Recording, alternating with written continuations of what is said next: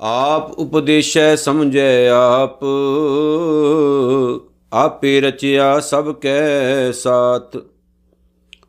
ਆਪ ਉਪਦੇਸ਼ੈ ਸਮਝੈ ਆਪ, ਆਪੇ ਰਚਿਆ ਸਭ ਕੈ ਸਾਥ। ਆਪ ਕੀਨੋ ਆਪਣ ਵਿਸਥਾਰ ਸਭ ਕਛ ਉਸ ਕਾ ਉਹ ਕਰਨੈ ਹਾਰ। ਉਸ ਤੇ ਭਿੰਨ ਕਹੋ, ਕਿਛ ਹੋਏ। ਥਾਨ ਥਨੰਤਰ ਏਕੈ ਸੋਏ। ਆਪਣੇ ਚਲਤ ਆਪ ਕਰਨੈ ਹਾਰ। ਕਉਤਕ ਕਰੈ ਰੰਗ ਅਪਾਰ। ਮਨ ਮੈਂ ਆਪ, ਮਨ ਆਪਣੇ ਮਾਹੇ। ਨਾਨਕ ਕੀਮਤ ਕਹਿਣ ਨ ਜਾਏ। ਮਨ ਮੈਂ ਆਪ, ਮਨ ਆਪਣੇ ਮਾਹੇ। ਨਾਨਕ ਕੀਮਤ ਕਹਿਣ ਨਾ ਜਾਏ। ਜੁਗੋ ਜੁਗ ਅਟਲ ਤਨ ਤਨ ਸਤਿਗੁਰੂ ਸ੍ਰੀ ਗੁਰੂ ਗ੍ਰੰਥ ਸਾਹਿਬ ਜੀ ਮਹਾਰਾਜ। ਮੇਹਰਾਂ ਦੇ ਸਾਈਂ ਜਗਤ ਪਿਤਾ, ਸਤਿਗੁਰੂ ਜੀ ਦੀ ਪਾਵਨ ਬਾਣੀ ਦਾ ਆਓ ਜੀ ਓਟ ਆਸਰਾ ਲੈ ਕੇ ਪੰਚਮ ਪਾਤਸ਼ਾਹ ਸ਼ਹੀਦਾਂ ਦੇ ਸਰਤਾਜ ਸ੍ਰੀ ਗੁਰੂ ਅਰਜਨ ਸਾਹਿਬ ਜੀ ਦੀ ਪਾਵਨ ਪਵਿੱਤਰ ਮਹਾਨ ਰਚਨਾ ਸੁਖਮਣੀ ਸਾਹਿਬ ਦੇ ਨਾਲ ਆਪਣਾ ਚਿੱਤ ਜੋੜੀਏ। ਤਨ ਤਨ ਸਤਿਗੁਰੂ ਸ੍ਰੀ ਗੁਰੂ ਗੋਬਿੰਦ ਸਿੰਘ ਜੀ ਮਹਾਰਾਜ ਵੱਲੋਂ ਅਸੀਸ ਬਖਸ਼ੀਸ਼ ਪਾਵਨ ਗੁਰੂ ਫਤਿਹ ਦੇ ਨਾਲ ਆਪਣੀ ਸਾਂਝ ਪਾਈਏ ਜੀ ਸਾਰੇ ਗੱਜ ਵੱਜ ਕੇ ਆਖੋ, ਵਾਹਿਗੁਰੂ ਜੀ ਕਾ ਖਾਲਸਾ, ਵਾਹਿਗੁਰੂ ਜੀ ਕੀ ਫਤਿਹ। ਸਤਿਗੁਰੂ ਜੀ ਨੇ ਬਹੁਤ ਵੱਡੀ ਕਿਰਪਾ ਕੀਤੀ ਹੈ, ਜੋ ਕਿ 12ਵੀਂ ਅਸ਼ਟਪਦੀ ਚੱਲ ਰਹੀ ਹੈ ਤੇ 12ਵੀਂ ਅਸ਼ਟਪਦੀ ਦੀ 7ਵੀਂ ਪੌੜੀ ਜਿਸ ਦੀ ਅਸੀਂ ਵਿਚਾਰ ਕਰਨ ਲੱਗੇ ਹਾਂ।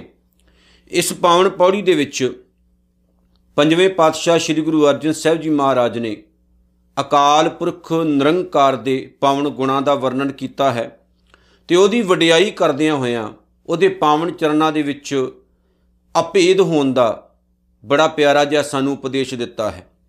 ਸਤਿਗੁਰੂ ਜੀ ਨੇ ਇਹਦੇ ਵਿੱਚ ਜਿਹੜੀ ਇਹ ਪੌੜੀ ਆਪਾਂ ਸੁਣੀ ਹੈ, ਜਿਹਦਾ ਪਾਠ ਸੁਣਿਆ, ਇਹਦੇ ਵਿੱਚ ਸਤਿਗੁਰੂ ਜੀ ਨੇ ਇਹ ਗੱਲ ਕਹੀ ਕਿ ਨਿਰੰਕਾਰ ਹੈ ਹੀ ਬਹੁਤ ਪਿਆਰਾ ਹੈ। ਉਹਦੇ ਪਿਆਰ ਦੇ ਵਿੱਚ ਭਿੱਜਾ ਹੋਇਆ ਜਿਹੜਾ ਇਨਸਾਨ ਹੈ, ਉਹਦੀ ਜ਼ੁਬਾਨ ਤੋਂ ਨਿਰੰਕਾਰ ਦੇ ਲਈ ਮਹਾਨ ਮਹਾਨ ਸ਼ਬਦ ਨਿਕਲਦੇ ਨੇ। ਤੇ ਉਹਨੂੰ ਇਸ ਗੱਲ ਦਾ ਵੀ ਪਤਾ ਲੱਗ ਜਾਂਦਾ ਹੈ ਕਿ ਨਿਰੰਕਾਰ ਤੋਂ ਇਲਾਵਾ ਹੋਰ ਕੋਈ ਐਸੀ ਤਾਕਤ, ਸ਼ਕਤੀ ਇਸ ਕਾਇਨਾਤ ਵਿੱਚ ਮੌਜੂਦ ਹੀ ਨਹੀਂ ਹੈ, ਜਿਹੜੀ ਕੋਈ ਕਿਸ ਦਾ ਨੁਕਸਾਨ ਕਰ ਸਕੇ ਜਾਂ ਕੋਈ ਸਵਾਰ ਸਕੇ। ਇਹ ਸਭ ਰੱਬੀ ਭਾਣੇ ਦੇ ਵਿੱਚ ਹੁੰਦਾ ਹੈ।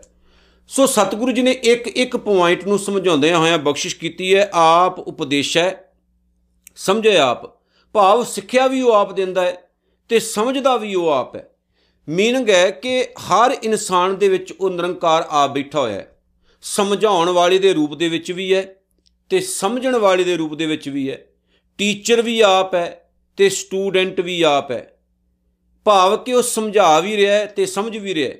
ਤੇ ਸਤਿਗੁਰੂ ਜੀ ਨੇ ਇੱਥੇ ਜਿਹੜੀ ਕਮਾਲ ਕੀਤੀ ਉਹ ਕਹੀ ਵੀ ਦੇਖੋ, ਬੰਦੇ ਦੇ ਵਿੱਚ ਨਿਰੰਕਾਰ ਹੈ। ਬੰਦੇ ਤੋਂ ਬਾਹਰ ਨਹੀਂ ਜਾਂਦਾ।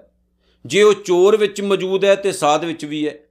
ਜੇ ਉਹ ਟੀਚਰ ਵਿੱਚ ਮੌਜੂਦ ਹੈ, ਤਾਂ ਸਿਕਿਆਰਥੀ ਦੇ ਰੂਪ ਦੇ ਵਿੱਚ ਵੀ ਮੌਜੂਦ ਹੈ, ਸਟੂਡੈਂਟ ਬੱਚਿਆਂ ਦੇ ਰੂਪ ਵਿੱਚ ਵੀ ਮੌਜੂਦ ਹੈ। ਸਮਝਣ ਵਾਲੇ ਦੇ ਰੂਪ ਵਿੱਚ ਮੌਜੂਦ ਹੈ, ਸਮਝਾਉਣ ਵਾਲੇ ਦੇ ਵਿੱਚ ਵੀ ਮੌਜੂਦ ਹੈ। ਭਾਵ ਕਿ ਕਦੇ ਈਗੋ ਨਹੀਂ ਕਰਨੀ, ਹੰਕਾਰ ਨਹੀਂ ਕਰਨਾ ਕਿ ਮੈਂ ਕਰ ਰਿਹਾ, ਮੈਂ ਸਮਝਾ ਰਿਹਾ। ਤੇ ਜੇ ਤੇਰੇ ਅੰਦਰੋਂ ਨੌਲੇਜ ਹੀ ਨਾ ਪਾਉਂਦਾ, ਗਿਆਨ ਹੀ ਨਾ ਪਾਉਂਦਾ, ਤੇ ਤੇਰੇ ਵਿੱਚ ਇੰਨੀ ਤਾਕਤ, ਸਮਰੱਥਾ ਕਿੱਥੋਂ ਹੁੰਦੀ ਵੀ ਤੂੰ ਕੁਝ ਸਮਝਾ ਸਕਦਾ? ਮੇਰੇ ਦਿਮਾਗ ਵਿੱਚ ਇੱਕ ਗੱਲ ਆ ਰਹੀ ਹੈ। ਸਿੱਖ ਕੌਮ ਦਾ ਇੱਕ ਬੜਾ ਪਿਆਰਾ ਜਰਨੈਲ ਹੋਇਆ, ਕਲਮ ਦਾ ਧਣੀ ਗਿਆਨੀ ਦਿੱਤ ਸਿੰਘ। ਗਿਆਨੀ ਦਿੱਤ ਸਿੰਘ ਬਾਰੇ ਮੈਂ ਬੜੀ ਵਾਰ ਤੁਹਾਡੇ ਨਾਲ ਵਿਚਾਰ ਸਾਂਝੇ ਕੀਤੇ ਨੇ, ਜਿਨ੍ਹਾਂ ਨੇ ਦਇਆਨੰਦ ਸਰਸਵਤੀ, ਆਰੀਆ ਸਮਾਜ ਦੇ ਮੋਢੀ ਨੂੰ ਤਿੰਨ ਵਾਰ ਹਰਾਇਆ। ਸਾਡਾ ਇਤਿਹਾਸ ਜਿਹੜਾ ਇਹ ਉਹ ਗੱਲ ਕਹਿੰਦਾ ਹੈ ਕਿ ਦਇਆਨੰਦ ਸਰਸਵਤੀ ਹੰਕਾਰੀ ਸੀ। ਉਹਨੂੰ ਇੰਨਾ ਕੁ ਹੰਕਾਰ ਹੋ ਗਿਆ ਸੀ ਵੀ ਮੇਰੇ ਕੋਲ ਜਿਹੜਾ ਗਿਆਨ ਹੈ ਨਾ, ਮੇਰੇ ਕੋਲ ਜਿਹੜੀ ਨੌਲੇਜ ਹੈ ਉਸ ਵਰਗੀ ਨੌਲੇਜ ਪੂਰੀ ਦੁਨੀਆ ਵਿੱਚ ਹੋਰ ਕਿਸੇ ਕੋਲ ਹੈ ਹੀ ਨਹੀਂ। ਇਸੇ ਕਾਰਨ ਉਸ ਨੇ ਗੁਰੂ ਨਾਨਕ ਸਾਹਿਬ ਨੂੰ ਮਾੜਾ ਬੋਲਿਆ ਪੰਜ ਕਕਾਰੀ ਵਰਦੀ ਨੂੰ ਮਾੜਾ ਬੋਲਿਆ, ਉਹਨੇ ਸਿੱਖ ਧਰਮ ਦੇ ਮੁੱਢਲੇ ਸਿਧਾਂਤਾਂ ਦੇ ਬਾਰੇ ਮਾੜਾ ਲਿਖਿਆ ਤੇ ਮਾੜਾ ਬੋਲਿਆ। ਲੇਕਿਨ ਉਸ ਕਲਮ ਦੇ ਧਣੀ ਸਿੱਖ ਕੌਮ ਦੇ ਜਰਨੈਲ ਗਿਆਨੀ ਦਿੱਤ ਸਿੰਘ ਨੇ ਤਿੰਨੇ ਵਾਰ ਉਹਨੂੰ ਕੁਸਕਣ ਨਹੀਂ ਦਿੱਤਾ ਤੇ ਉਹਨੂੰ ਕੋਈ ਜਵਾਬ ਨਹੀਂ ਸੀ ਆਇਆ। ਕਈ ਵਾਰ ਨਾ ਅਸੀਂ ਆਪਣੇ ਈਗੋ 'ਚ ਹੰਕਾਰ ਵਿੱਚ ਆ ਜਾਂਦੇ ਆ ਕਿ ਨਹੀਂ, ਅਸੀਂ ਜ਼ਿਆਦਾ ਮਹਾਨ ਆ ਤੇ ਦੂਸਰਾ ਸਾਡੇ ਸਾਹਮਣੇ ਐਵੇਂ ਤੁਰਿਆ ਫਿਰਦਾ।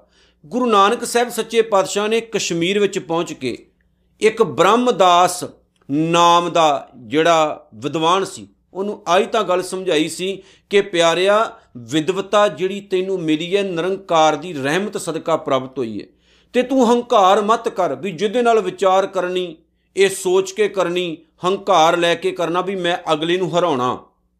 ਵਿਦਵਤਾ ਜਾਂ ਵਿਦਿਆ ਜਾਂ ਗਿਆਨ ਇਸ ਲਈ ਥੋੜੀ ਹੁੰਦਾ ਵੀ ਆਪਾਂ ਕਿਸੇ ਨੂੰ ਹਰਾਉਣਾ, ਵੀ ਆਪਾਂ ਕਿਸੇ ਦੀ ਹੇਠੀ ਕਰਨੀ, ਆਪਾਂ ਕਿਸੇ ਦੀ ਬੇਇੱਜ਼ਤੀ ਕਰਨੀ। ਅਸਲ ਦੇ ਵਿੱਚ ਵਿਦਿਆ ਦਾ ਮਤਲਬ ਹੁੰਦਾ ਹੈ ਕਿਸੇ ਇਨਸਾਨ ਦਾ ਭਲਾ ਕਰਨਾ, ਕਿਸੇ ਇਨਸਾਨ ਦਾ ਚੰਗਾ ਕਰਨਾ, ਭਾਵੇਂ ਉਹ ਵਿਦਿਆ ਕਿਸੇ ਵੀ ਰੂਪ ਦੇ ਵਿੱਚ ਹੋਵੇ। ਗੁਰੂ ਅਰਜਨ ਸਾਹਿਬ ਮਹਾਰਾਜ ਸੱਚੇ ਪਾਤਸ਼ਾਹ ਨੇ ਇਸ ਲਈ ਕਿਹਾ, ਆਪ ਉਪਦੇਸ਼ ਹੈ, ਉਪਦੇਸ਼ ਦੇਣ ਵਾਲਾ ਵੀ ਉਹ ਆਪ ਹੈ ਸਮਝੇ ਆਪ ਤੇ ਸਮਝਣ ਵਾਲਾ ਵੀ ਉਹ ਆਪ ਹੈ ਪਿਆਰਿਓ, ਉਹ ਸਭਨਾ ਦੇ ਵਿੱਚ ਇੱਕ ਸਮਾਨ ਵਸਦਾ ਹੈ। ਕਦੇ ਈਗੋ ਹੰਕਾਰ ਨਹੀਂ ਕਰਨਾ, ਜੇਕਰ ਕੋਈ ਘੱਟ ਸਮਝ ਵਾਲਾ ਹੈ, ਤਾਂ ਉਹਦੀ ਬੇਇੱਜ਼ਤੀ ਨਹੀਂ ਕਰਨੀ। ਜੇਕਰ ਤੁਹਾਡੇ ਕੋਲ ਗਿਆਨ ਹੈ ਤੇ ਆਪਣੇ ਗਿਆਨ ਦੇ ਕਾਰਨ ਤੁਸੀਂ ਹੰਕਾਰ ਦੇ ਵਿੱਚ ਨਹੀਂ ਆਉਣਾ। ਇਹ ਬੜੀਆਂ ਪਿਆਰੀਆਂ ਜੀਆਂ ਗੱਲਾਂ ਨੇ ਸਮਝਣ ਵਾਲੀਆਂ। ਅਸੀਂ ਦੁਨੀਆ ਵਿੱਚ ਚੰਦ ਦਿਹਾੜਿਆਂ ਦੇ ਮਹਿਮਾਨ ਆ ਅਖੀਰ 'ਚ ਕੀ ਹੋਣਾ? ਚਲੇ ਜਵਾਰੀ ਦੋਵੇਂ ਹੱਥ ਝਾਰ ਵਾਪ ਜਾਣਾ ਪਿੰਦਾ, ਝਾੜ ਕੇ ਹੱਥ ਮਰ ਜਾਣਾ, ਹਰ ਇਨਸਾਨ ਨੇ। ਅਸੀਂ ਸੰਸਾਰ ਵਿੱਚ ਬਹੁਤ ਘੱਟ ਸਮੇਂ ਲਈ ਆਏ ਆ। ਬਹੁਤ ਥੋੜਾ ਜਿਹਾ ਸਮਾਂ ਆਪਾਂ ਜੀਉ ਕੇ ਜਾਣਾ ਦੁਨੀਆ ਤੋਂ। ਲੇਕਿਨ ਸਾਡੇ ਕੋਲ ਜਿਹੜੇ ਦਿਮਾਗ ਨੇ, ਉਹ ਹੈ ਇੱਕ ਤਰ੍ਹਾਂ ਦੀ ਹੈ। ਲੇਕਿਨ ਕਿਸੇ ਇਨਸਾਨ ਦੀ ਤਾਕਤ ਹੁੰਦੀ ਹੈ, ਆਪਣੇ ਦਿਮਾਗ ਦਾ ਜ਼ਿਆਦਾ ਇਸਤੇਮਾਲ ਕਰ ਲੈਂਦਾ। ਕਿਸੇ ਇਨਸਾਨ ਵਿੱਚ ਇਨੀ ਪਾਵਰ ਨਹੀਂ ਹੁੰਦੀ, ਆਪਣੇ ਦਿਮਾਗ ਦਾ ਇਸਤੇਮਾਲ ਹੀ ਨਹੀਂ ਕਰ ਪਾਉਂਦਾ। ਪਰ ਜਿਹੜਾ ਵਿਚਾਰਾ ਘੱਟ ਇਸਤੇਮਾਲ ਕਰ ਰਿਹਾ, ਆਪਾਂ ਉਹਨੂੰ ਮਾੜਾ ਕਿਉਂ ਬੋਲੀਏ? ਤੇ ਜਿਹਨੇ ਥੋੜਾ ਜਿਹਾ ਜ਼ਿਆਦਾ ਕਰ ਲਿਆ, ਆਪਾਂ ਹੰਕਾਰ ਵਿੱਚ ਕਿਉਂ ਆਈਏ ਭਾਈ ਦੱਸੋ? ਅਸਲ ਵਿੱਚ ਜਦੋਂ ਸਤਿਗੁਰੂ ਦੀ ਪਾਣ ਬਾਣੀ ਪੜ੍ਹਦੇ ਆ ਤੇ ਮਹਾਰਾਜ ਕਹਿੰਦੇ, ਕੱਚ ਪਕਾਈ ਉੱਥੇ ਪਾਏ ਨਾਨਕ ਗਿਆ ਜਾਪੇ ਜਾਏ। ਮਾੜੇ ਚੰਗੇ ਦਾ ਪਤਾ ਹੀ ਨਹੀਂ ਹੈ। ਪਰ ਦੁਨੀਆ ਵਿੱਚ ਜੇ ਆਏ ਹੋ ਤੇ ਕਦੇ ਵੀ ਕਿਸੇ ਤੇ ਜ਼ੁਲਮ ਨਾ ਕਰੋ, ਨਾ ਸ਼ਬਦਾਵਲੀ ਤੌਰ ਤੇ, ਨਾ ਕਰਮਾਂ ਦੇ ਤੌਰ ਤੇ ਤੇ ਨਾ ਕਿਸੇ ਹੋਰ ਤਰੀਕੇ ਨਾਲ। ਆਪੇ ਰਚਿਆ ਸਭ ਕੇ ਸਾਥ, ਪਰਮਾਤਮਾ ਆਪ ਹੀ ਆਪਣੇ ਜੀਵਾਂ ਨੂੰ ਪੈਦਾ ਕਰਦਾ। ਉਹਨੇ ਆਪ ਹੀ ਸਾਰੇ ਸੰਸਾਰ ਨੂੰ ਰਚਿਆ ਹੋਇਆ ਹੈ, ਬਣਾਇਆ ਹੋਇਆ ਹੈ। ਤੇ ਕਮਾਲ ਦੀ ਗੱਲ ਹੈ ਕਿ ਉਹ ਆਪ ਰਚ ਕੇ ਇਹਨਾਂ ਵਿੱਚ ਵਸਦਾ ਹੈ। ਇੱਥੇ ਸਮਝਣ ਵਾਲੀ ਗੱਲ ਹੈ ਕਿ ਸ੍ਰਿਸ਼ਟੀ ਹੋਰ ਹੈ ਤੇ ਨਿਰੰਕਾਰ ਹੋਰ ਹੈ। ਸ੍ਰਿਸ਼ਟੀ ਉਹਦੀ ਇੱਕ ਕੁਦਰਤ ਹੈ, ਜਿਹਨੂੰ ਉਹਨੇ ਤਿਆਰ ਕੀਤਾ ਹੈ ਤੇ ਕੁਦਰਤ ਵਿੱਚ ਉਹ ਕਰਤਾ ਆਪ ਵਸਦਾ ਹੈ। ਸੋ ਪਿਆਰਿਓ, ਇਹ ਵੀ ਇੱਕ ਭੁਲੇਖਾ ਦੂਰ ਹੋ ਗਿਆ ਵੀ ਕੁਦਰਤ ਅਤੇ ਕਾਦਰ ਵੱਖੋ ਵੱਖਰੇ ਨਹੀਂ ਹੈ। ਕੁਦਰਤ ਨੂੰ ਕਾਦਰ ਨੇ ਪੈਦਾ ਕੀਤਾ ਹੈ। ਕੁਦਰਤ ਨਿਤ ਜੰਮਦੀ ਮਰਦੀ ਹੈ। ਕਾਦਰ ਨਹੀਂ। ਸਤਿਗੁਰ ਕਹਿੰਦੇ, ਇੱਕ ਕਮਾਲ ਦਾ ਨੁਕਤਾ ਇਹ ਹੈ ਕਿ ਨਿਰੰਕਾਰ ਵਾਹਿਗੁਰੂ ਅਕਾਲ ਪੁਰਖ ਸਾਡੇ ਸਭਨਾ ਵਿੱਚ ਹੈ। ਜੇ ਉਹਨੇ ਸਾਨੂੰ ਬਣਾਇਆ ਤੇ ਬਣਾ ਕੇ ਸਾਨੂੰ ਲਵਾਰਸ ਥੋੜੀ ਛੱਡ ਦਿੱਤਾ। ਹੁਣ ਇੱਕ ਮਾਂ ਬੱਚੇ ਨੂੰ ਜਨਮ ਦਵੇ। ਜਨਮ ਦੇਣ ਤੋਂ ਬਾਅਦ ਮਾਂ ਜਾਂ ਪਿਤਾ ਉਹ ਉਸ ਬੱਚੇ ਨੂੰ ਲਵਾਰਸ ਛੱਡ ਦੇਣ। ਤੇ ਯਾਦ ਰੱਖਿਓ, ਬੱਚਾ ਜੇ ਬਚ ਵੀ ਜਾਏਗਾ ਨਾ ਤਾਂ ਪੂਰੀ ਜ਼ਿੰਦਗੀ ਉਹ ਬੱਚਾ ਆਪਣੇ ਮਾਂ-ਬਾਪ ਦੀ ਕੀਤੀ ਕਰਤੂਤ ਨੂੰ ਕਦੇ ਨਹੀਂ ਭੁੱਲਦਾ। ਉਹ ਯਾਦ ਹੀ ਕਰਦਾ ਰਹਿੰਦਾ ਵੀ ਮੇਰੇ ਮਾਂ-ਬਾਪ ਸੀ ਜਿਨ੍ਹਾਂ ਨੇ ਮੈਨੂੰ ਜੰਮਿਆ, ਲੇਕਿਨ ਜੰਮਣ ਤੋਂ ਬਾਅਦ ਮੈਨੂੰ ਉਹਨਾਂ ਨੇ ਸੁੱਟ ਦਿੱਤਾ। ਕਿੰਨੇ ਬੱਚੇ ਨੇ ਜਿਹੜੇ ਗਲੀਆਂ, ਨਾਲਿਆਂ ਵਿੱਚ ਰੁਲਦੇ ਦੇਖੇ। ਕਿੰਨੇ ਬੱਚਿਆਂ ਨੂੰ ਜਿਹੜੇ ਜਾਨਵਰ ਖਾ ਗਏ। ਕਿੰਨੇ ਬੱਚੇ ਸੀ ਜਿਹੜੇ ਇਦਾਂ ਸੁੱਟ ਦਿੱਤੇ ਗਏ। ਕਿੰਨੇ ਬੱਚੇ ਸੀ ਜਿਹੜੇ ਪਿੰਗਲਵਾੜੇ ਦੇ ਦਰਵਾਜ਼ੇ ਮੂਹਰੇ ਰੱਖ ਦਿੱਤੇ ਜਾਂਦੇ ਸਨ। ਉਹਨਾਂ ਬੱਚਿਆਂ ਵਿੱਚੋਂ ਇੱਕ ਬੱਚਾ ਬਾਬਾ ਸੁਥਰੇ ਸ਼ਾਹ ਵੀ ਹੋਇਆ ਹੈ, ਜਿਹਨੂੰ ਗੁਰੂ ਹਰਗੋਬਿੰਦ ਸਾਹਿਬ ਮਹਾਰਾਜ ਸੱਚੇ ਪਾਤਸ਼ਾਹ ਨੇ ਪਾਲਿਆ। ਸੋ ਪਿਆਰਿਓ, ਨਿਰੰਕਾਰ ਇਦਾਂ ਦਾ ਥੋੜੀ ਹੈ, ਜਿਹੜਾ ਸਾਨੂੰ ਲਵਾਰਸ ਛੱਡਦਾ ਹੈ। ਅਸੀਂ ਤਾਂ ਬੱਚਾ ਪੈਦਾ ਕਰਦੇ ਹਾਂ ਤੇ ਲਵਾਰਸ ਛੱਡ ਦਿੰਦੇ ਹਾਂ ਨਾ, ਲੇਕਿਨ ਨਿਰੰਕਾਰ ਸਾਨੂੰ ਲਵਾਰਸ ਨਹੀਂ ਛੱਡਦਾ। ਉਹ ਹਰ ਵਕਤ ਸਾਡੇ ਨਾਲ ਹੈ, ਜੇ ਉਹਨੇ ਸਾਨੂੰ ਬਣਾਇਆ, ਜੇ ਉਹਨੇ ਸਾਨੂੰ ਪੈਦਾ ਕੀਤਾ, ਤੇ ਬਣਾ ਕੇ ਪੈਦਾ ਕਰਕੇ ਉਹਨੇ ਆਪਣੀ ਜ਼ਿੰਮੇਵਾਰੀ ਵੀ ਸੰਭੀ। ਉਹਨੇ ਜ਼ਿੰਮੇਵਾਰੀ ਵੀ ਨਿਭਾਈ। ਗੁਰਬਾਣੀ ਪੜ੍ਹਦੇ ਹੋ ਸਮਝ ਕੇ ਵੇਖਿਓ, ਸਵਾਸ ਦੇ ਰਿਹਾ ਉਹੀ ਅੱਗ ਦੇ ਰਿਹਾ ਉਹੀ ਪਾਣੀ ਦੇ ਰਿਹਾ ਉਹੀ ਧਰਤੀ ਦੇ ਰਿਹਾ ਉਹੀ ਜ਼ਿੰਦਗੀ ਦਾ ਹਰ ਇੱਕ ਪਲ ਪਲ ਉਹੀ ਸਾਨੂੰ ਪ੍ਰੋਵਾਈਡ ਕਰਵਾ ਰਿਹਾ ਅਸੀਂ ਸਰੀਰ ਨੂੰ ਨਹੀਂ ਚਲਾ ਰਹੇ, ਸਰੀਰ ਨੂੰ ਉਹ ਨਿਰੰਕਾਰ ਦੀ ਮਹਾਨ ਤਾਕਤ ਚਲਾ ਰਹੀ। ਆਟੋਮੈਟਿਕਲੀ ਨਬਜ ਚੱਲ ਰਹੀ ਹੈ, ਖੂਨ ਨਵਾਂ ਬਣ ਰਿਹਾ, ਮਾੜਾ ਜਾ ਰਿਹਾ ਆਟੋਮੈਟਿਕਲੀ ਦਿਲ ਦੀ ਧੜਕਣ ਚੱਲ ਰਹੀ ਹੈ, ਦਿਲ ਪੰਪ ਕਰ ਰਿਹਾ ਹੈ, ਕਿਡਨੀਆਂ ਚੱਲ ਰਹੀਆਂ ਨੇ, ਸਾਰਾ ਸਰੀਰ ਆਪੋ ਆਪਣੇ ਤਰੀਕੇ ਮੁਤਾਬਕ ਕੰਮ ਕਰ ਰਿਹਾ। ਇਹ ਕੌਣ ਚਲਾ ਰਿਹਾ ਇਸ ਮਸ਼ੀਨ ਨੂੰ? ਕੋਈ ਹੈ ਤਾਕਤ ਜਿਹੜੀ ਚਲਾ ਰਹੀ। ਉਹ ਸਾਨੂੰ ਲਵਾਰਸ ਨਹੀਂ ਛੱਡਦਾ। ਆਪਾਂ ਕਈ ਵਾਰ ਹੰਕਾਰ 'ਚ ਆ ਜਾਂਦੇ ਰੱਬ ਨੂੰ ਮਾੜਾ ਕਹਿਣਾ ਸ਼ੁਰੂ ਕਰ ਦਿੰਦੇ ਈਗੋ 'ਚ ਆ ਜਾਂਦੇ ਪਰ ਬਸ ਇਸ ਗੱਲ ਨੂੰ ਯਾਦ ਰੱਖਣਾ, ਜਿਸ ਨਿਰੰਕਾਰ ਨੇ ਸਾਨੂੰ ਪੈਦਾ ਕੀਤਾ ਪਿਆਰਿਓ, ਉਹ ਨਿਰੰਕਾਰ ਆਪਣੀਆਂ ਸਾਰੀਆਂ ਜ਼ਿੰਮੇਵਾਰੀਆਂ ਨਿਭਾਉਂਦਾ ਹੈ। ਤੇ ਕਈ ਵਾਰ ਤਾਂ ਭਗਤਾਂ ਨੇ ਆਪਣੀ ਪਾਵਨ ਬਾਣੀ ਵਿੱਚ ਸਪਸ਼ਟ ਵੀ ਕਰ ਦਿੱਤਾ। ਜਿਵੇਂ ਬਾਬਾ ਧੰਨਾ ਜੀ ਨੇ ਕਿਹਾ, ਗੋਪਾਲ ਤੇਰਾ ਆਰਤਾ, ਜੋ ਜਨ ਤੁਮਰੀ ਭਗਤ ਕਰਨ ਤੇ ਤਿਨਕੇ ਕਾ ਸਵਾਰਤਾ। ਦਾਲ ਸਿੱਧਾ ਮੰਗੋ ਕੀਓ ਹਮਰਾ ਖੁਸ਼ੀ ਕਰੈ ਨਿਤ ਜੀਓ। ਪਣੀਆਂ ਸ਼ਾਦਨ ਨੀਕਾ ਅਨਾਜ ਮੰਗੂ ਸਤ ਸੀਕਾ ਗਉ ਭੈਂਸ ਮੰਗੂ ਲਾਵੇਰੀ। ਇੱਕ ਤਾਜਨ, ਤੁਰੀ ਚੰਗੇਰੀ ਘਰ ਕੀ ਗੀਣ ਚੰਗੀ, ਜਨ ਧੰਨਾ ਲੈਵੇ ਮੰਗੀ। ਜਿਵੇਂ ਬਾਬਾ ਕਬੀਰ ਸਾਹਿਬ ਨੇ ਆਪਣੀ ਪਾਵਨ ਬਾਣੀ ਵਿੱਚ ਆਖਿਆ ਕਿ ਜੇ ਪੇਟ ਹੀ ਮੇਰਾ ਖਾਲੀ ਹੈ, ਤੇ ਮੈਂ ਰੱਬ ਦਾ ਨਾਮ ਕਿਵੇਂ ਜਪਾਂ? ਮਤਲਬ ਕੀ ਹੈ ਕਿ ਜੇ ਧਰਮ ਨਾਲ ਜੁੜਨਾ ਹੈ ਤੇ ਉਹਦੇ ਲਈ ਰਿਜਕ ਵੀ ਤਾਂ ਚਾਹੀਦਾ। ਤੇ ਦੇਣਾ ਕਿਨੇ ਹੈ? ਉਸ ਨਿਰੰਕਾਰ ਨੇ, ਵਾਹਿਗੁਰੂ ਨੇ ਨਿਰੰਕਾਰ ਵਾਹਿਗੁਰੂ ਨੇ ਸਾਨੂੰ ਪੈਦਾ ਕੀਤਾ ਹੈ। ਪੈਦਾ ਕਰਕੇ ਉਹ ਵੱਖਰਾ ਨਹੀਂ, ਸਾਡੇ ਵਿੱਚ ਹੈ ਤੇ ਸਾਡੀ ਸੰਭਾਲ ਕਰ ਰਿਹਾ ਹੈ। ਆਪ ਕੀਨੋ ਆਪਣ ਵਿਸਤਾਰ ਆਪਣਾ ਖਲਾਰਾ ਉਹਨੇ ਆਪ ਹੀ ਖਲਾਰਿਆ ਹੋਇਆ ਹੈ। ਭਾਵ ਉਹਨੂੰ ਕਿਸੇ ਹੋਰ ਦੀ ਜ਼ਰੂਰਤ ਨਹੀਂ ਹੈ। ਆਪਣਾ ਖਲਾਰਾ ਉਹ ਖੁਦ ਖਲਾਰਦਾ ਹੈ ਤੇ ਉਹਨੂੰ ਸਮੇਟਣਾ ਵੀ ਆਉਂਦਾ ਹੈ। ਨਹੀਂ ਤਾਂ ਬਹੁਤ ਵਾਰ ਸਾਡੀ ਜ਼ਿੰਦਗੀ ਵਿੱਚ ਐਸੇ ਖਲਾਰੇ ਪੈ ਜਾਂਦੇ ਨੇ। ਸਾਨੂੰ ਸਮੇਟਣੇ ਨਹੀਂ ਆਉਂਦੇ। ਪਾ ਦਿੰਨੇ ਆ, ਪਰ ਸਮੇਟਣੇ ਬਹੁਤ ਔਖੇ ਹੁੰਦੇ ਨੇ। ਸਭ ਕਸ਼ ਉਸਕਾ ਉਹ ਕਰਨੇ ਹਾਰ। ਆ ਸਾਰਾ ਕੁਝ ਜਿਹੜਾ ਦੁਨੀਆ 'ਚ ਸਾਨੂੰ ਦਿਸਦਾ ਹੈ ਨਾ, ਹਰੇਕ ਸ਼ੈ ਉਹਨੇ ਬਣਾਈ ਹੈ। ਹਰੇਕ ਚੀਜ਼ ਉਸਨੇ ਹੀ ਤਿਆਰ ਕੀਤੀ ਹੈ। ਕੀੜੀ ਤੋਂ ਲੈ ਕੇ ਹਾਥੀ ਤੱਕ ਉਹਨੇ ਤਿਆਰ ਕੀਤਾ। ਸਬੈ ਘਟ ਰਾਮ ਬੋਲੇ, ਰਾਮਾ ਬੋਲੇ, ਰਾਮ ਬਿਨਾ ਕੋ ਬੋਲੇ ਰੇ। ਏਕਲ ਮਾਟੀ, ਕੁੰਚਰ ਚੀਂਟੀ, ਭਾਜਨ ਹੈ ਬੋ ਨਾਨਾਰੇ। ਸਤਿਗੁਰ ਕਹਿੰਦੇ, ਇੱਕੋ ਹੀ ਮਿੱਟੀ ਤੋਂ ਪਰਮਾਤਮਾ ਨੇ ਹਾਥੀ ਅਤੇ ਕੀੜੀ ਤਿਆਰ ਕੀਤੇ ਨੇ। ਜਿਹੜੀ ਮਿੱਟੀ ਤੋਂ ਹਾਥੀ ਬਣਿਆ, ਉਸੇ ਮਿੱਟੀ ਤੋਂ ਕੀੜੀ ਬਣੀ। ਜਿੰਨੀ ਤਾਕਤ ਹਾਥੀ ਵਿੱਚ ਪਾਈ, ਓਨੀ ਤਾਕਤ ਕੀੜੀ ਵਿੱਚ ਵੀ ਪਾਈ। ਪਰ ਤਾਕਤ ਦਾ ਰੂਪ ਬਦਲਿਆ। ਕੀੜੀ ਦੀ ਤਾਕਤ ਹੋਰ ਤਰ੍ਹਾਂ ਦੀ ਹੈ, ਹਾਥੀ ਦੀ ਤਾਕਤ ਹੋਰ ਤਰ੍ਹਾਂ ਦੀ ਹੈ। ਹਾਥੀ ਐਡਾ ਵੱਡਾ ਪਰ ਜੇ ਕੀੜੀ ਉਹਨੂੰ ਸਤਾਉਣਾ ਚਾਹੇ, ਤਾਂ ਇੱਕ ਛੋਟੀ ਜੀ ਚੁੰਡੀ ਵੱਟ ਕੇ ਪਟਕਾ ਕੇ ਥੱਲੇ ਵੀ ਮਾਰ ਸਕਦੀ। ਯਾਦ ਰੱਖਿਓ, ਸੋ ਇਹ ਮਤ ਸਮਝਿਓ ਵੀ ਕੀੜੀ 'ਚ ਪਾਵਰ ਨਹੀਂ, ਸ਼ਕਤੀ ਨਹੀਂ। ਕੀੜੀ ਵਿੱਚ ਵੀ ਓਨੀ ਤਾਕਤ ਪਾਈ ਹੈ ਜਿੰਨੀ ਉਹਨੇ ਹਾਥੀ 'ਚ ਪਾਈ। ਜਿੰਨੀ ਉਹਨੇ ਅਮੀਰ 'ਚ ਤਾਕਤ ਪਾਈ, ਓਨੀ ਗਰੀਬ ਵਿੱਚ ਵੀ ਤਾਕਤ ਪਾਈ। ਇਸ ਲਈ ਹੰਕਾਰ ਵਿੱਚ ਮਤ ਆਇਆ ਕਰੋ ਵੀ ਆਪਾਂ ਗਰੀਬਾਂ ਨੂੰ ਪੈਰਾਂ ਥੱਲੇ ਕੁਚਲ ਦਵਾਂਗੇ। ਜਿਸ ਦਿਨ ਉਹ ਆਪਣੀ ਆਈ ਤੇ ਆ ਗਏ ਹੋ ਸਕਦਾ ਸਾਡਾ ਨਾਮੋ ਨਿਸ਼ਾਨ ਇਸ ਕਾਇਨਾਤ ਵਿੱਚ ਨਾ ਰਹੇ। ਸੋ ਆਪਣੀ ਹੰਕਾਰ ਦਾ, ਆਪਣੇ ਜ਼ੋਰ ਦਾ, ਆਪਣੀ ਈਗੋ ਦਾ ਮੁਜਾਰਾ ਨਹੀਂ ਕਰਦੇ ਫਿਰਨਾ। ਜੇ ਕੁਝ ਪੱਲੇ ਹੈ ਤੇ ਨਿਮਰਤਾ ਵਿੱਚ ਆ ਕੇ ਸੰਸਾਰ ਲਈ ਕੁਝ ਚੰਗਾ ਕਰਨਾ। ਸਭ ਕੁਝ ਉਸਕਾ ਉਹ ਕਰਨੇ ਹਾਰ। ਸਾਰ, ਸਭ ਕੁਝ ਉਹਦਾ ਹੀ ਹੈ, ਬਣਾਏ ਉਹਨੇ ਹੈ ਤੇ ਉਹ ਬਣਾਉਣ ਯੋਗ ਵੀ ਹੈ। ਉਸ ਤੇ ਭਿੰਨ ਕਹੋ ਕਿਛ ਹੋਏ ਦੱਸੋ ਸਤਿਗੁਰੂ ਕਹਿੰਦੇ ਉਸ ਤੋਂ ਵੱਖਰਾ ਕੁਝ ਹੋਰ ਹੋ ਸਕਦਾ? ਉਹ ਜੇ ਉਹਦੇ ਤੋਂ ਵੱਖਰਾ ਹੋ ਕੇ ਆਪਾਂ ਮਰਨਾ ਹੈ। ਜਿਵੇਂ ਸਮੁੰਦਰ ਦਾ ਪਾਣੀ ਕਿਤੇ ਛਲਕਾ ਮਾਰ ਕੇ ਥੋੜਾ ਜਿਹਾ ਵੱਖਰਾ ਹੋ ਜਾਏ, ਇੱਕ ਟੋਏ 'ਚ ਪਿਆ ਰਹੇ, ਤਾਂ ਹੌਲੀ ਹੌਲੀ ਸੁੱਕ ਜਾਂਦਾ ਏ ਉਹ ਬੋ ਮਾਰਨੀ ਸ਼ੁਰੂ ਕਰ ਦਿੰਦਾ। ਪਰ ਉਹ ਉਦੋਂ ਹੀ ਠੀਕ ਸੀ ਜਦੋਂ ਉਹ ਸਮੁੰਦਰ ਦੇ ਨਾਲ ਰਲਿਆ ਸੀ। ਅਸੀਂ ਆਪਣੇ ਗੁਰੂ ਤੋਂ ਵੱਖਰਾ ਹੋ ਕੇ, ਪ੍ਰਮਾਤਮਾ ਤੋਂ ਵੱਖਰੇ ਹੋ ਕੇ ਮਰਨਾ ਹੈ। ਭਾਵ ਸਾਡਾ ਜੀਵਨ ਬੋ ਮਾਰਨਾ ਸ਼ੁਰੂ ਕਰ ਦੇਗਾ। ਜਿਵੇਂ ਸਿਆਣੇ ਕਹਿੰਦੇ ਨੇ, ਪਾਣੀ ਚਲਦੀ ਚੰਗੇ ਲੱਗਦੇ ਜਦੋਂ ਉਹ ਰੁਕ ਜਾਂਦੇ ਨੇ, ਉਹਨਾਂ ਚੋਂ ਸੜਾਂ ਆਉਣ ਲੱਗ ਪੈਂਦੀ ਹੈ। ਜੀਵਨ ਚੱਲਦਾ ਹੀ ਚੰਗਾ ਲੱਗਦਾ ਹੈ। ਜੀਵਨ ਪ੍ਰਮਾਤਮਾ ਦੇ ਨਾਲ ਹੀ ਹੈ। ਪ੍ਰਮਾਤਮਾ ਦੇ ਨਾਲ ਹੀ ਹੈ। ਅਸਲ 'ਚ ਪ੍ਰਮਾਤਮਾ ਸਾਡਾ ਜੀਵਨ ਹੈ। ਅਸੀਂ ਉਹਦੇ ਤੋਂ ਬਗੈਰ ਰਹਿ ਕਿੱਦਾਂ ਸਕਦੇ ਹਾਂ? ਉਹ ਤਾਂ ਸਾਡੇ ਵਿੱਚ ਧੜਕ ਰਿਹਾ। ਉਹੀ ਸਾਡੇ ਵਿੱਚ ਬੋਲ ਰਿਹਾ, ਉਹੀ ਸਾਡੇ ਰਾਹੀਂ ਸੁਣ ਰਿਹਾ। ਮਾਲਕ ਜੀ ਕਹਿੰਦੇ ਨੇ, ਇਸ ਲਈ ਪਿਆਰਿਆ, ਅੱਖ ਪੁੱਟ ਕੇ ਵੇਖ, ਜ਼ਿੰਦਗੀ ਆਨੰਦ ਨਾਲ ਭਰ ਜਾਏਗੀ। ਉਸ ਤੇ ਭਿੰਨ ਕਹੋ ਕਿਛ ਹੋਏ ਕਿਤੇ ਤੋਂ ਥਾਨ ਥਨੰਤਰ ਏਕੈ ਸੋਏ, ਉਹ ਤਾਂ ਹਰ ਥਾਂ ਮੌਜੂਦ ਹੈ। ਥਾਨ ਥਨੰਤਰ ਭਾਵ ਹਰ ਜਗ੍ਹਾ, ਹਰੇਕ ਥਾਂ ਵਿੱਚ ਉਹ ਮੌਜੂਦ ਹੈ। ਕੋਈ ਇਸ ਕਾਇਨਾਤ ਵਿੱਚ ਐਸੀ ਥਾਂ ਹੈ ਹੀ ਨਹੀਂ, ਜਿੱਥੇ ਨਿਰੰਕਾਰ ਨਾ ਹੋਵੇ। ਜਿੱਥੇ ਪਰਮਾਤਮਾ ਨਾ ਹੋਵੇ, ਇੱਕ ਬੜੀ ਕਮਾਲ ਦੀ ਗੱਲ ਮੇਰੇ ਮਾਈਂਡ ਵਿੱਚ ਆ ਗਈ। ਰਜਨੀਸ਼ ਓਸ਼ੋ ਇੱਕ ਵਾਰ ਅੰਮ੍ਰਿਤਸਰ ਦੀ ਧਰਤੀ ਤੇ ਗਿਆ। ਹੁਣ ਬੜਾ ਵੱਡਾ ਵਿਦਵਾਨ ਮੰਨਿਆ ਜਾਂਦਾ ਹੈ ਉਹ।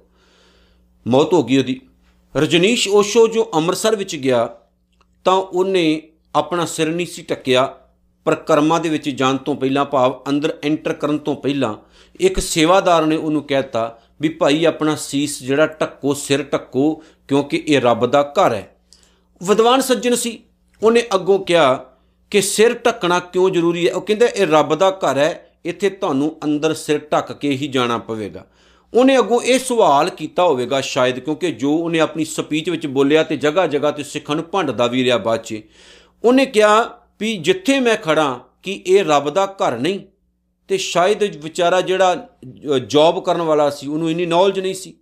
ਜਦ ਕਿ ਉਹਨੂੰ ਇਹ ਗੱਲ ਕਹਿਣੀ ਬਣਦੀ ਸੀ ਕਿ ਰੱਬ ਦਾ ਘਰ ਤਾਂ ਪੂਰਾ ਪੂਰੀ ਕਾਇਨਾਤ ਹੈ, ਸਾਰਾ ਸੰਸਾਰ ਹੈ।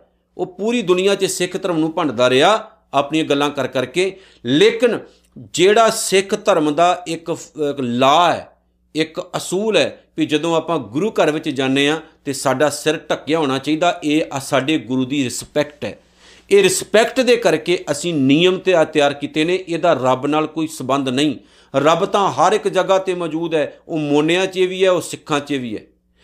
ਕੇਵਲ ਕੁਝ ਅਸੂਲ ਹੁੰਦੇ ਨੇ ਜਿਨ੍ਹਾਂ ਨੂੰ ਫੋਲੋ ਕਰਨਾ ਚਾਹੀਦਾ ਹੈ, ਯਾਦ ਰੱਖਿਓ। ਹੁਣ ਸਾਡਾ ਸਰੀਰ ਹੈ ਨਾਰਮਲ ਗੱਲ ਦੱਸਦਾ ਮੈਂ। ਕਥਾ ਤਾਂ ਮੈਂ ਆਪਣੇ ਅੰਦਰੋਂ ਕਰਨੀ ਹੈ, ਤਾਂ ਮੈਂ ਪੱਗ ਤੋਂ ਬਗੈਰ ਵੀ ਕਰ ਸਕਦਾ, ਨੰਗਾ ਬਹਿ ਕੇ ਵੀ ਕਰ ਸਕਦਾ, ਕਰਨੀ ਤਾਂ ਮੈਂ ਕਥਾ ਹੀ ਹੈ। ਜੇ ਮੈਂ ਆ ਇੰਨੇ ਕੱਪੜੇ ਪਾ ਕੇ ਕਥਾ ਕਰ ਰਿਹਾ ਤਾਂ ਇਹਦੇ ਪਿੱਛੇ ਇੱਕੋ ਹੀ ਕਾਰਨ ਹੈ ਕਿ ਅਸੂਲਣ ਚੰਗੇ ਲੱਗਦੇ ਨੇ।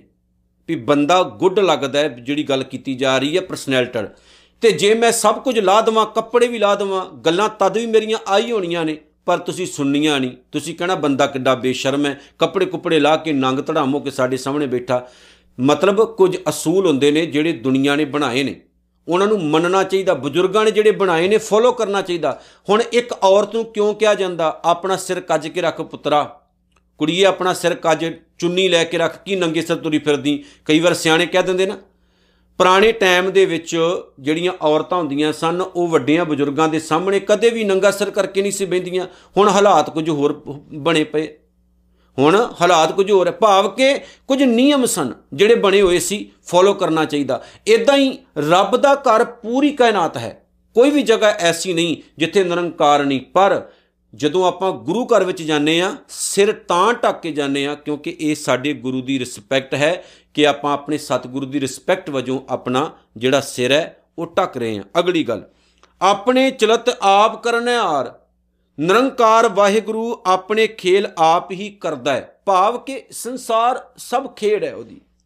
ਇਹ ਸਾਰੀਆਂ ਖੇਡਾਂ ਹੀ ਹੋ ਰਹੀਆਂ ਨੇ ਦੁਨੀਆ 'ਚ। ਵੇਖੋ, ਕਿਤੇ ਕੁਛ ਕਿਤੇ ਕੁਛ ਕਿਤੇ ਕੁਛ ਕਿਤੇ ਕੁਛ ਦੁਨੀਆ 'ਚ ਹੁੰਦਾ ਰਹਿੰਦਾ। ਇਹ ਸਭ ਉਹਦੀਆਂ ਖੇਡਾਂ ਨੇ, ਆਪ ਹੀ ਕਰਿਆ। ਕੌਤਕ ਕਰੇ, ਰੰਗ ਅਪਾਰ, ਬੇਅੰਤ ਰੰਗਾਂ ਦੇ ਕੌਤਕ ਕਰਦਾ ਹੋ ਉਹੀ ਕਰਨ ਵਾਲਾ, ਸਾਡੇ ਵਿੱਚ ਬੈਠ ਕੇ ਵੀ ਕਰਦਾ ਤੇ ਸਾਥੋਂ ਕਰਾਉਂਦਾ ਵੀ ਹੈ। ਮਨ ਮੈਂ ਆਪ, ਮਨ ਆਪਣੇ ਮਾਹੇ, ਜੀਵਾਂ ਦੇ ਮਨ ਵਿੱਚ ਆਪ ਵਸ ਰਿਹਾ ਤੇ ਜੀਵਾਂ ਨੂੰ ਆਪਣੇ ਮਨ ਵਿੱਚ ਟਿਕਾਈ ਬੈਠਾ ਹੈ। ਹੁਣ ਵੇਖੋ, ਹੋ ਗਈ ਨਾ ਗੱਲ? ਮਨ ਮੈਂ ਆਪ ਸਾਡੇ ਵਿੱਚ ਵਸਦਾ ਵੀ ਹੈ, ਮਨ ਆਪਣੇ ਮਾਹੇ ਤੇ ਆਪਣੇ ਮਨ ਵਿੱਚ ਸਾਨੂੰ ਵਸਾ ਕੇ ਵੀ ਬੈਠਾ ਹੈ। ਭਾਵ ਉਹ ਨਾ ਸਾਥੋਂ ਦੂਰ ਹੋਇਆ ਤੇ ਨਾ ਉਹਨੇ ਸਾਨੂੰ ਦੂਰ ਹੋਣ ਦੇਣਾ। ਕਿਉਂਕਿ ਅਸੀਂ ਉਹਦੇ ਤੋਂ ਬਗੈਰ ਜਿਉਂਦੇ ਰਹਿ ਹੀ ਨਹੀਂ ਸਕਦੇ, ਸਾਡੀ ਜ਼ਿੰਦਗੀ ਜਿਹੜੀ ਹੈ ਉਸ ਨਿਰੰਕਾਰ ਦੇ ਨਾਮ ਨਾਲ ਹੀ ਜੁੜੀ ਹੋਈ ਹੈ, ਤਾਂ ਹੀ ਆਪਾਂ ਜਿਉਂਦੇ ਆ ਨਾਨਕ, ਕੀਮਤ ਕਹਿਣ ਨਾ ਜਾਏ, ਗੁਰੂ ਅਰਜਨ ਸਾਹਿਬ ਕਹਿੰਦੇ, ਉਸ ਅਕਾਲ ਪੁਰਖ ਵਾਹਿਗੁਰੂ ਦੀ ਕੋਈ ਕੀਮਤ ਨਹੀਂ, ਉਹਦਾ ਕੋਈ ਮੁੱਲ ਨਹੀਂ। ਉਹ ਇੰਨਾ ਬੇਸ਼ਕੀਮਤੀ ਹੈ ਤੇ ਇੰਨਾ ਪਿਆਰੇ ਮਹਾਨ ਸੋ ਜਿਹੜੀਆਂ ਇਸ ਪੌੜੀ 'ਚ ਬਾਤਾਂ ਕਹੀਆਂ ਗਈਆਂ, ਗੱਲਾਂ ਕਹੀਆਂ ਗਈਆਂ, ਮੈਂ ਆਸ ਕਰਦਾ ਕਿ ਇਹ ਪੱਲੇ ਪਈਆਂ ਹੋਣਗੀਆਂ, ਸਮਝ ਵਿੱਚ ਆਈਆਂ ਹੋਣਗੀਆਂ ਤੇ ਸਤਿਗੁਰੂ ਜੋ ਕਹਿੰਦੇ ਨੇ ਆਓ ਮੰਨੀਏ ਫੋਲੋ ਕਰੀਏ ਤੇ ਆਪਣਾ ਜਿਹੜਾ ਇਹ ਪਿਆਰਾ ਜਿਹਾ ਜੀਵਨ ਹੈ, ਇਹਨੂੰ ਸਫਰ ਕਰਕੇ ਸੰਸਾਰ ਤੋਂ ਜਾਈਏ। ਇਤਨੀਆਂ ਬੇਨਤੀਆਂ ਸਵਾਰ ਕਰੋ, ਭੁੱਲ ਚੁੱਕ ਦੀ ਖਿਮਾ। ਨਾਨਕ ਨਾਮ, ਚੜ੍ਹਦੀ ਕਲਾ, ਤੇਰੇ ਭਾਣੇ, ਸਰਬੱਤ ਦਾ ਭਲਾ। ਵਾਹਿਗੁਰੂ ਜੀ ਕਾ ਖਾਲਸਾ, ਵਾਹਿਗੁਰੂ ਜੀ ਕੀ ਫਤਿਹ।